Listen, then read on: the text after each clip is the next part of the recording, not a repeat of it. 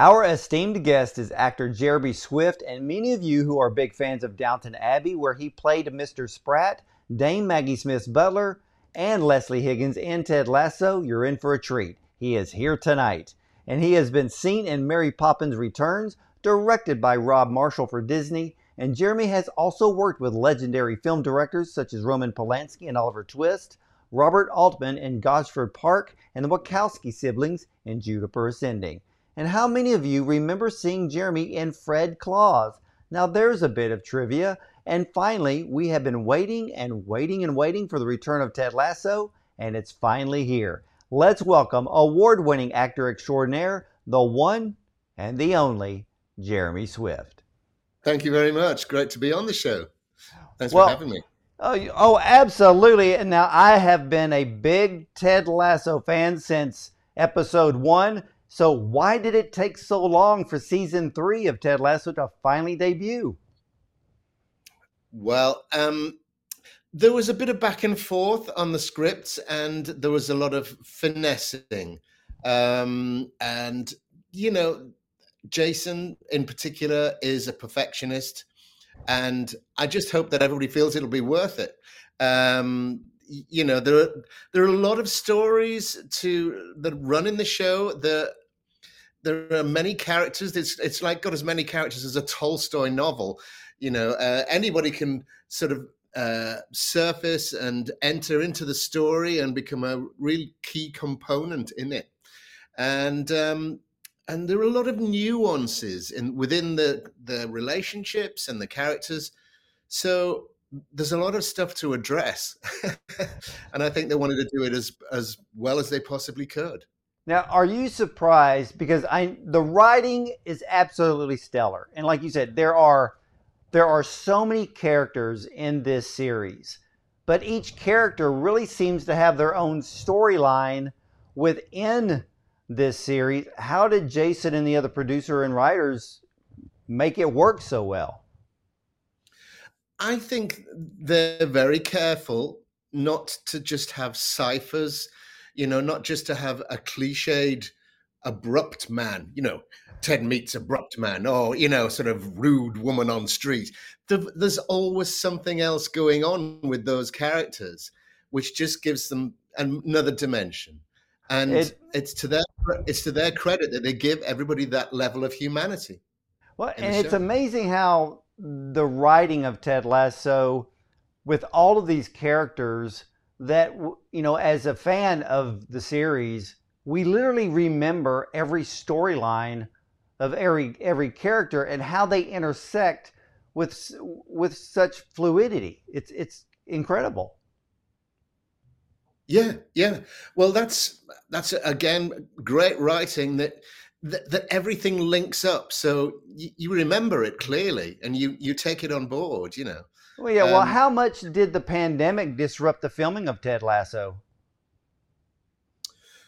Uh good question. Uh season two we we just got on with it. Um we had uh i think an eight strong covid team. Uh and we wore masks the unless we were acting or eating, uh, we were wearing masks, even outside. Uh, and you know, sometimes you'd forget and your mask would slip, and you know they'd go, "Jeremy, I can see your nose," and um, uh, so yeah. Well, you know, God bless them. They kept us all safe, and we. Um, I, I, I got I did get COVID during that season um, from my grandson, actually, but it, with Ted Lasso luck, I had a 10 day break. So I had it, I was ill, I recovered, I was clear, I was back. wow. Now th- that's, a, that's a perfect miracle right there. And I have been reading, yeah. uh, and, and I love the, tra- the trailer is the perfect teaser for season three. And it looks like it's going to take us on a roller coaster ride now that it seems to be Ted versus Nate. What are the viewers going to expect there? Well, there, uh, yeah, it's the, the, the battle lines have are are being drawn uh, in you in the first two episodes, um, and people are regrouping, and that's that's fun. It's a lot of fun. Um, and I really feel that the show, having watched the first two episodes two nights ago, it feels like it's in a mega stride now. You know, as you say, everybody has been watching it, and we know all those nuances, and the uh, the the writers know that, so they're just sweeping everybody along. I mean, you know, it was pretty fast out of the tracks from the get go. This show, and people took to it immediately, and now it's just it's just running with it. Well, um, you know, are you surprised how loyal the Ted Lasso fan base has become? I mean, people are literally been waiting for season three like they've been waiting for season four of Stranger Things. You're right. Yeah. No, I, I feel very honored and privileged that, you know, people just love the show so much. I mean, I did say to my uh, agent the other day, I said, I, am slightly worried that, you know, we're going to lose them, that people just move on and go, well, actually, this is my show now. Forget you, Ted Lasso. You, you, you dropped us. Um, but uh, you know, my agent reminded me that you know between you know a very different aesthetic entirely, The Sopranos, there were sometimes two year gaps between those seasons. People still hung on in there. They wanted to know what was going to happen to that family. It's so, it um, almost uh, yeah, it almost feels like a two year wait for season three. Yeah, yeah, it's. I think it's uh, yeah 20 months, possibly. Yeah, I mean, because yeah, we would, yeah, because we would get, you know, the, you, you would hear online like, hey, Ted Lasso's coming out this summer. Ted Lasso's coming out in the fall. And you keep looking for the, the debut date. And then finally we hear that it's coming March 15th. So we know it's actually happening. And uh, yeah. I mean, I, for one, literally cannot wait to see this. But for you and the rest of the cast, what did you think of Nate becoming a villain in the show? It's a great idea because it, it what the show addresses is you know, mental health, well-being. It's an underlying theme um, that that affects a, a lot of characters. And you know, you know the old uh, trope in a way hurt people hurt people that's what manifests in nate's character. And it's a, just a very interesting dynamic that somebody who is very positive um, like ted can come along lift somebody up and they can't take it. And why can't they take it?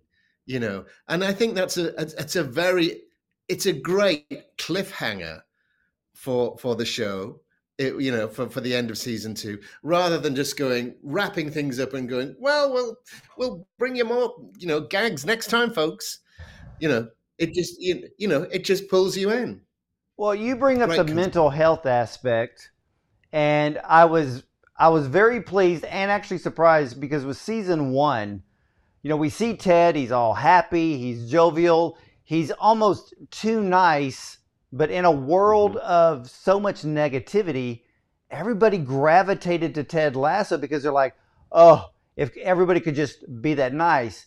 But then we see the behind the scenes storyline of the struggles that Ted has privately. And that really brought it home that a lot of people today, they may smile in front of others, but they're wearing a mask. Yeah. Exactly. I love the mental health aspect of the show. It's it's very subtle, but at the same time, we we see it very very clearly, and I think it help. I think it helps people to know that yeah, we go out, we put the smile on our face, but for a lot of people out there, they're wearing that mask to cover up the pain that they deal with privately. Absolutely, yeah, uh, and you hear, you know, that that's people people are doing that because they they can't talk about it. They can't talk about what is eating them up inside. And so that's what they present.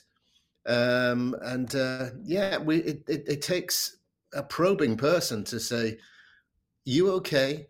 What's really going on? You know that's that's one of the most difficult questions to ask isn't it? And it's one of the most difficult questions to deal with.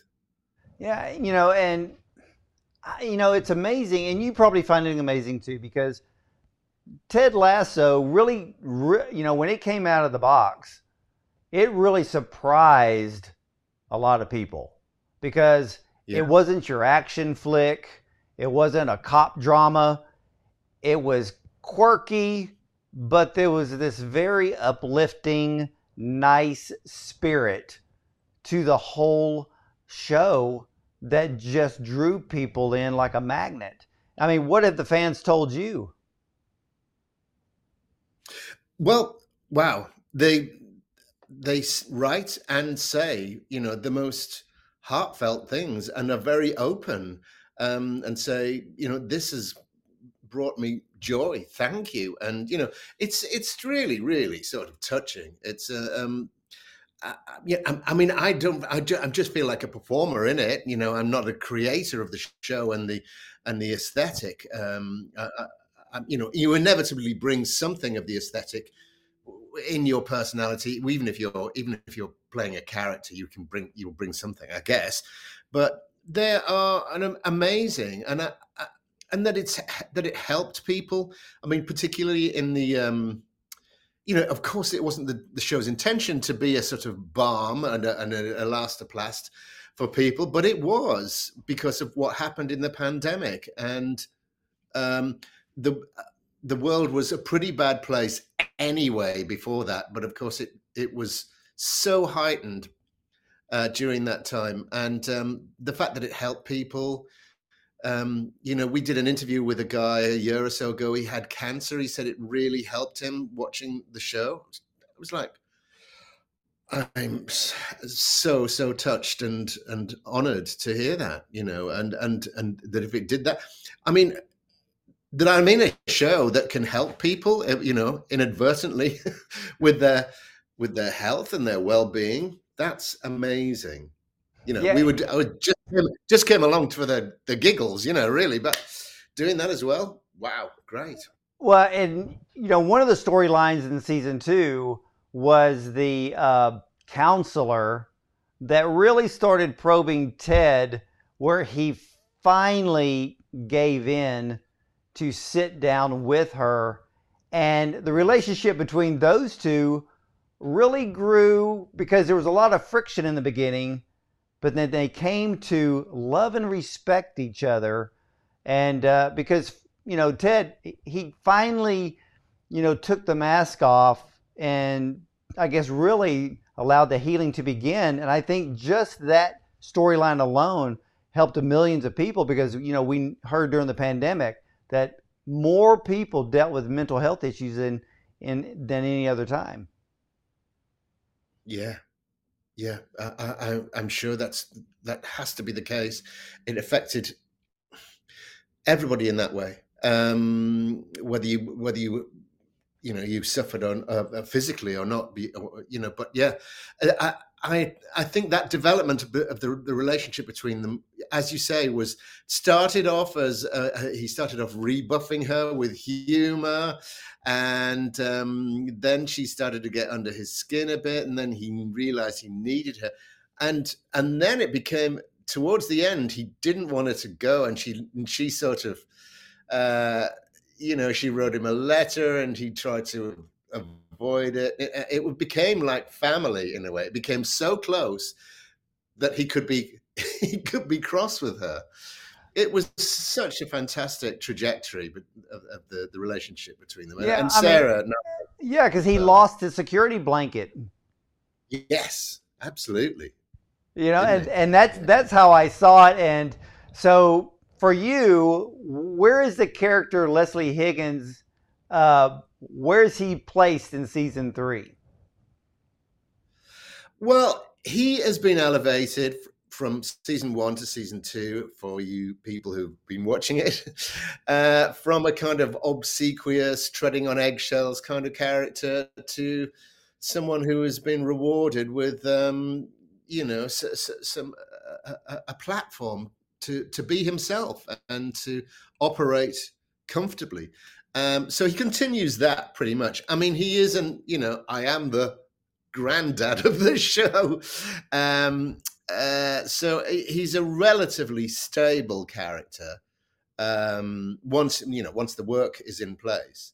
Uh, so he, he he's in workplace mode quite a lot of the times. He he works hard for the club and he tries to develop stuff for the club, and um, some of it works and um, some of it doesn't. Um, and you know, he's although he, he, you know, there are some things he, he has strengths.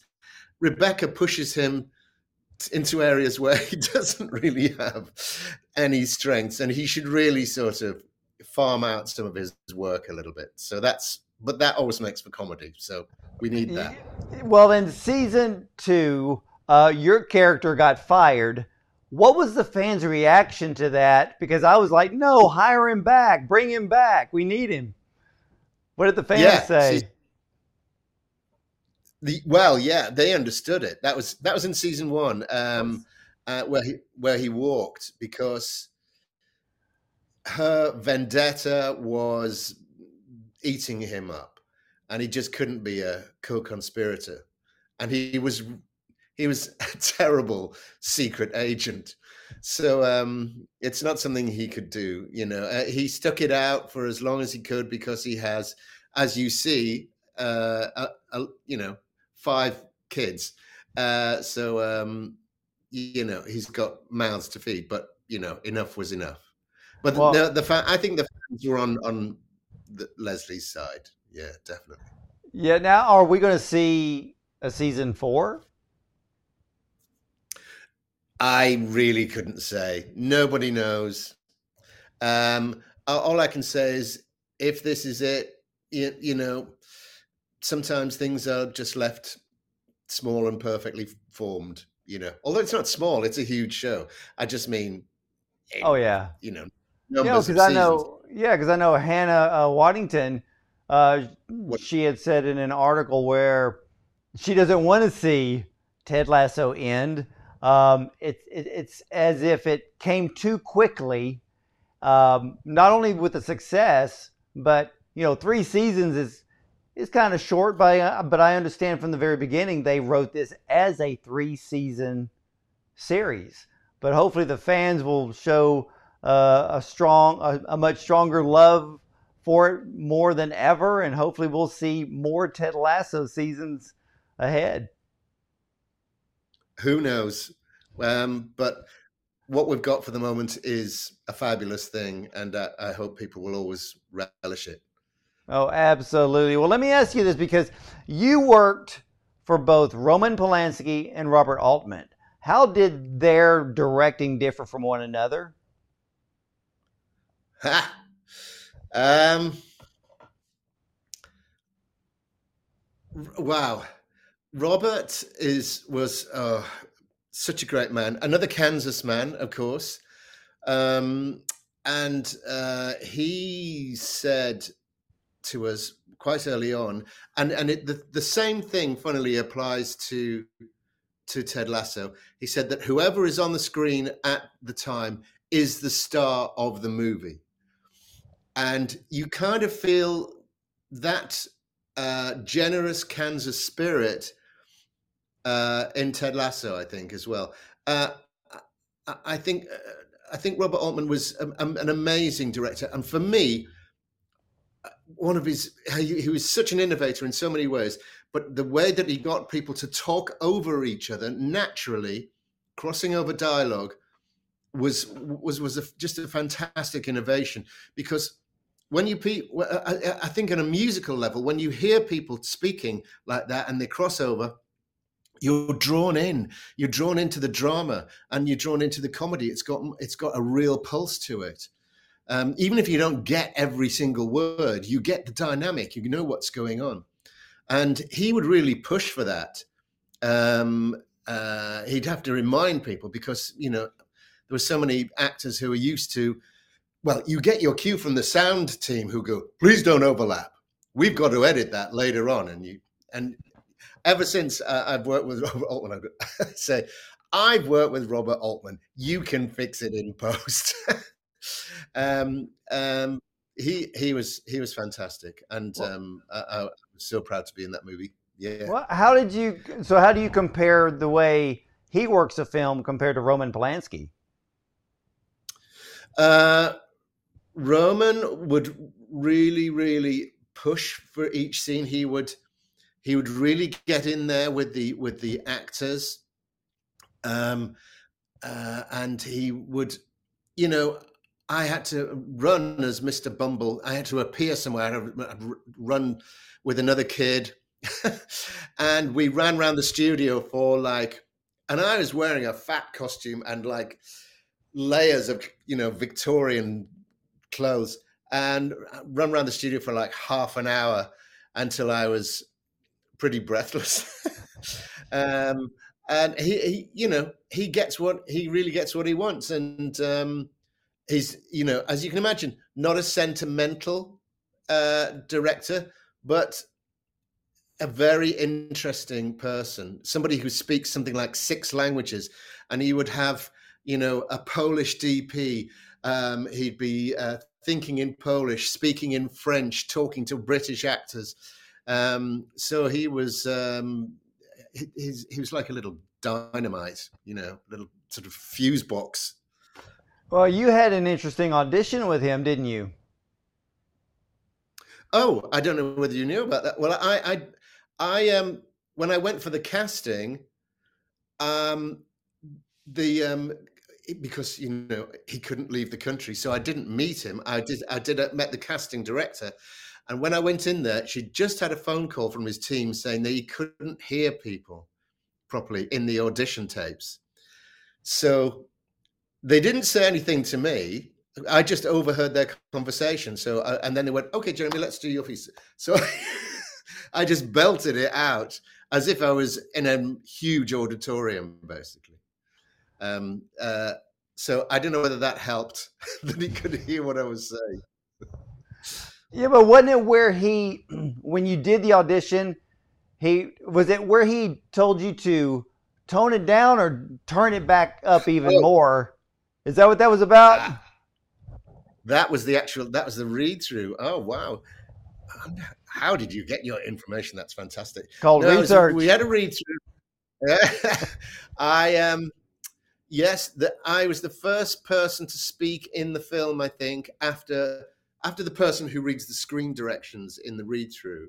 Okay, so um, uh, and then and he said, um, I I think we'll start again because it's all very over the top, and and uh, I thought I'm the only person who's spoken so far, and then uh, yeah, and then yeah, um, uh, to the hilarity of all the other actors who were winking at me, he, about halfway through the, the, the read through, he said, Jeremy, bring it up a bit more. Bring it up. Okay. well, what's it like doing a read through with someone like Roman Polanski and then finally stepping in front of the camera to do the to do the part? Well, I, on that movie, I was on the first day and the last day, and it overran somewhat. Uh, so I did feel very much part. I think if you're there on the first day, you're kind of um, you're you know virgin like along with everybody else. Um, uh, I just I think by what was I 43 or something. I was sort of old and ugly enough to kind of just go with whatever flow happens, you know, um, as long as people weren't having, you know, kicking down the set kind of tantrums, I, I can go along with it, you know. But uh, so, but no, it was, it was, it was exciting. To be honest, it was really, really exciting. Yeah, you have worked with some incredible people. I mean, how did the part? for Mr. Spratt come about on Downton Abbey? Uh, that came about because uh, I think they've been looking for the character for a while, and then I was just offered it uh, by the director um, of that particular episode, who was called David Evans, and I'd worked with him on TV about six times, uh, and he's a fantastic director, and I um, I hadn't really seen the show very much. Um, um, and I looked at the script, and it was only two scenes, and I thought, okay. I, I, looking back, I think, why did you even doubt that you might do it? But uh, I thought, well, it's a very big show, I suppose, but two scenes, okay. Um, so, so I did it, and I did it with no um, promise of any further episodes at all. Um, it's just that episodes would be sent to me, and I would look through them, and sometimes I was in them, and sometimes I wasn't. Uh, I wouldn't. I was never told. You know, quite often you get a contract, and you know you'll know that you will be in at least, you know, six out of twelve or whatever. Had no idea. Had no well, idea did you learn anything from Dame Maggie Smith? Um, well, I'd worked with her before on Gosford Park. Actually, I'd met her then. Um, I learned how to play uh, bana- Bananagram, which I did with her and Penelope Wilton. Um, and that was, um, I think, in about the second scene I did with them, there was a break, and this, and they said, "Would you like to come and play Bananagram with us?" I think so. Yes. Um, so um, that's what I learned. wow. Now, I also understand that you were an accomplished jazz musician. When did you get interested in music? Oh, um, my parents were music teachers. Um, they played instruments, and um, I yeah, I got I got I, I started playing when I was about eight or nine, piano and guitar, and then I played the vi- learned the violin. um, it's difficult to juggle a number of instruments. My violin playing is now terrible, um, but I've been learning the uh, the double bass for about sort of seven or eight years, and I've got into that. Um, a friend of mine was going to America, and he had a double bass, and um, I said, "Can I buy it off you?" And he and he said, "Yeah."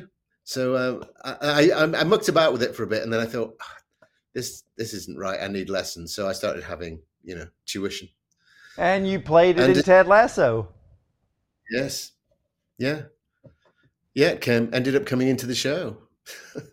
well, now I understand that last last November you released a brand new single called Wonderland.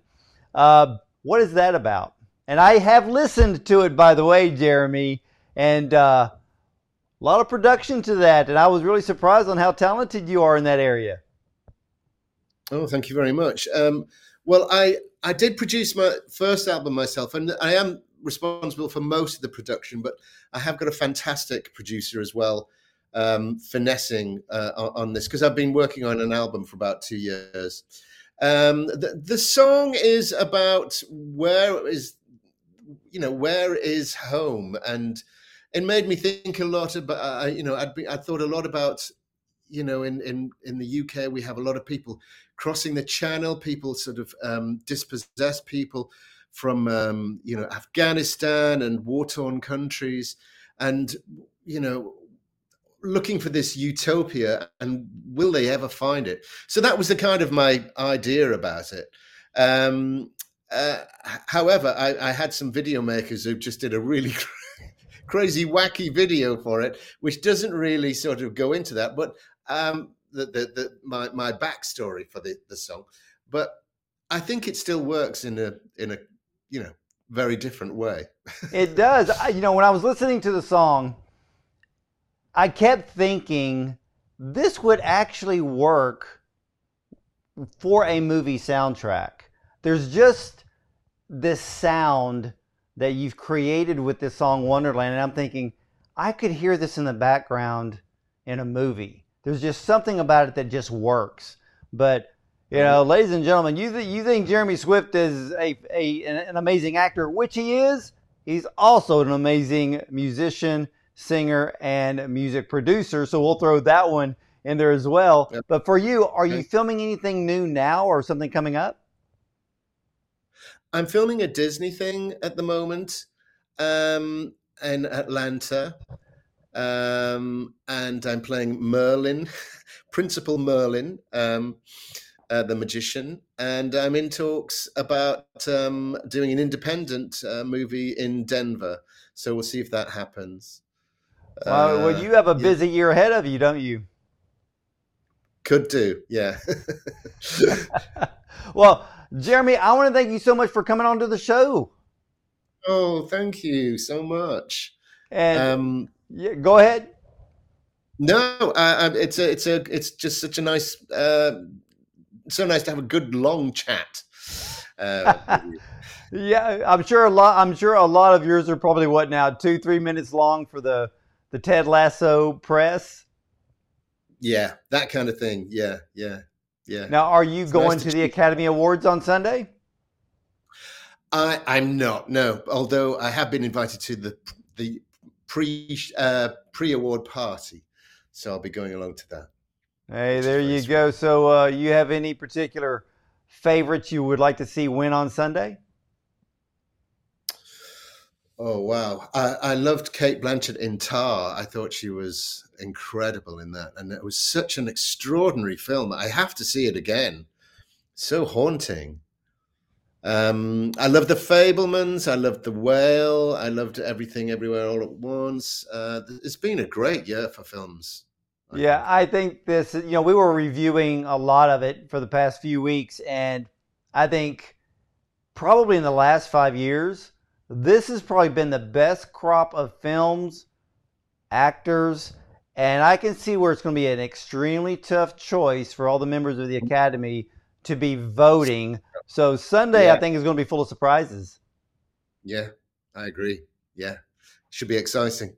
Absolutely. And uh, ladies and gentlemen, Ted Lasso debuts March 15th on Apple TV. So our wait is finally over.